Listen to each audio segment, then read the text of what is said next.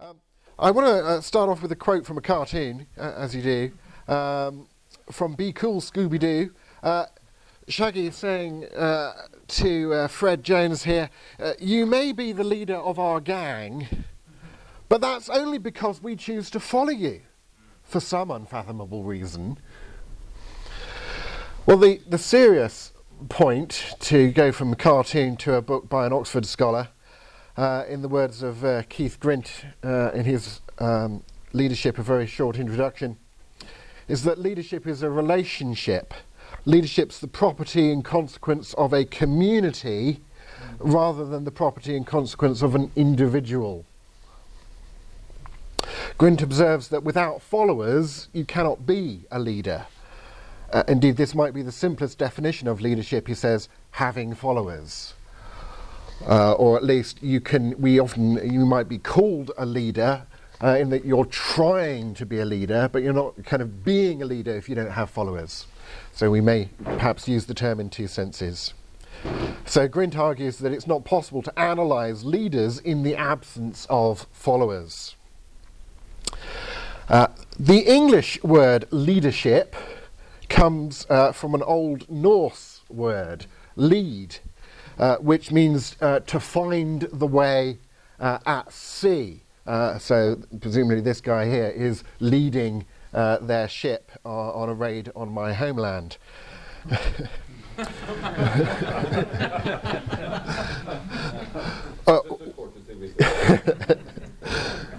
Wayfinding uh, is an act of service to those who look to one to, to show or to help them find the way to go.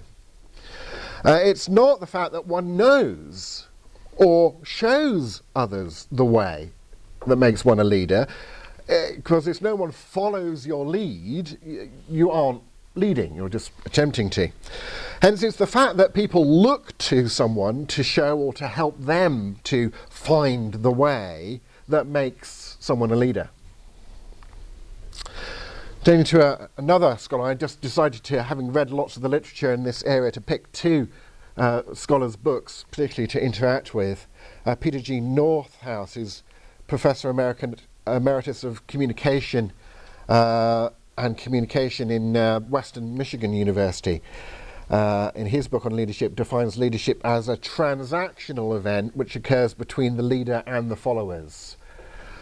Without influence, he says, leadership doesn't exist. Leadership's about one individual influencing, and I say one or more others, to accomplish common goals. Both leaders and followers are involved together in that process. Leaders need followers, followers need leaders. So leaders and followers must be understood in relation to, to one another. So he's, he's on the same uh, hymn sheet as, as Grint here. And as people look for leadership from people that they assume will increase their likelihood of getting where they want to go. Uh, that some first or second order de- desire or desires that they have will become satisfied by looking to a particular person to be their leader. And that's why Shaggy's comment is a joke. Uh, people don't follow people without having a reason for following them, right? Now, of course, every Christian is, at the very least, a follower, a disciple of Jesus Christ. Uh, going to Matthew's Gospel again, Matthew 11 uh, 29, for example. So, my question in the paper I want to deal with is whether there is a distinctively Christian way to be a leader. Is there a dist- distinctively Christian way to be someone who has followers, in other words? And I distinguish between inter spiritual and intra spiritual leadership whilst noting an overlap between them. So, is there a distinctively Christian way to be a leader, have followers? If there is, this will be because being a Christian means having a specifically Christian way of life. I'll unpack that a little bit more. That informs how Christians engage in whatever leadership is. And in short, because Christian spirituality centers upon oneself being a follower of Christ, Christian leadership must be leadership rooted in the spirituality of following Christ. Uh, talking about spirituality or a way of life or a faith, this is part of a long ongoing project that I've had. I've talked about a particular model of what it is to have a spirituality in a number of books and papers, and recently a bunch of these papers were gathered together in my book Apologetics in 3D, which applies this model in the realm of Christian apologetics, but I've applied it in various other realms, and this is a new interesting realm for me to try and apply this model of spirituality in, where I say that um, a spirituality is basically made up of one's worldview assumptions, uh, the ideas about reality one believes or acts upon, combined with the attitudes of your heart that jointly then lead you to act or behave in certain ways. So I like, you know, being brought up Baptist, I have to, every sermon has three points alliterating in English. So spirituality is your assumptions, attitudes, and actions, or sometimes I say your, your head and your heart and your hands right? Think of Jesus talking about the greatest commandment, and you'll see the, the biblical resonances here. Uh, so I would describe Christianity as being about God's call to enter a Christ centered way of life, a spirituality that integrates our assumptions, attitudes, and actions through faithfulness to Jesus. Um, this spiritual structure is generic different spiritualities would would have different content or different partially overlapping perhaps contents within that structure from one spirituality to another. So you know a buddhist spirituality is still made up of that uh, assumptions attitude actions structure but would have different content in there likewise for marxism or whatever. Now back to northouse who defines leadership as uh, involving uh, power as the capacity or potential to influence, when we said influence before. People have power when they have ability to affect others' beliefs, attitudes, and courses of action. And of course, reading that, I go, aha, great. He is actually using my model, although he doesn't kind of explicitly mention that. Northouse basically defines leadership as the, the follower dependent capacity to influence all three aspects of the follower's spirituality in other words. Um, in communication theory, a lot of uh, thinking about communication and rhetoric, that influence through words, goes back to Aristotle's rhetoric. Um, Aristotle defined it as the power to observe the persuasiveness of w- which any matter uh, admits, and um, talked about these three classical elements of rhetoric in terms of uh, ethos, pathos, and logos. That is, ethos, uh, the character of the speaker, relating particularly to action, and we might say the goodness of the speaker. Pathos, putting the audience in a certain frame of mind or of heart. Um, connecting to their attitude to things, uh, which we can judge by the category of beauty, uh, and logos, or argumentation or proof provided by the words, says Aristotle, um, which uh, will deal with people's assumptions in, their in their head, uh, judged by the criteria of truth and rationality. Uh, and by framing it that way, you see how the head, heart, hand model of spirituality lines up with the Aristotelian model of rhetoric and with the three traditional transcendental qualities of philosophy truth, goodness, and beauty.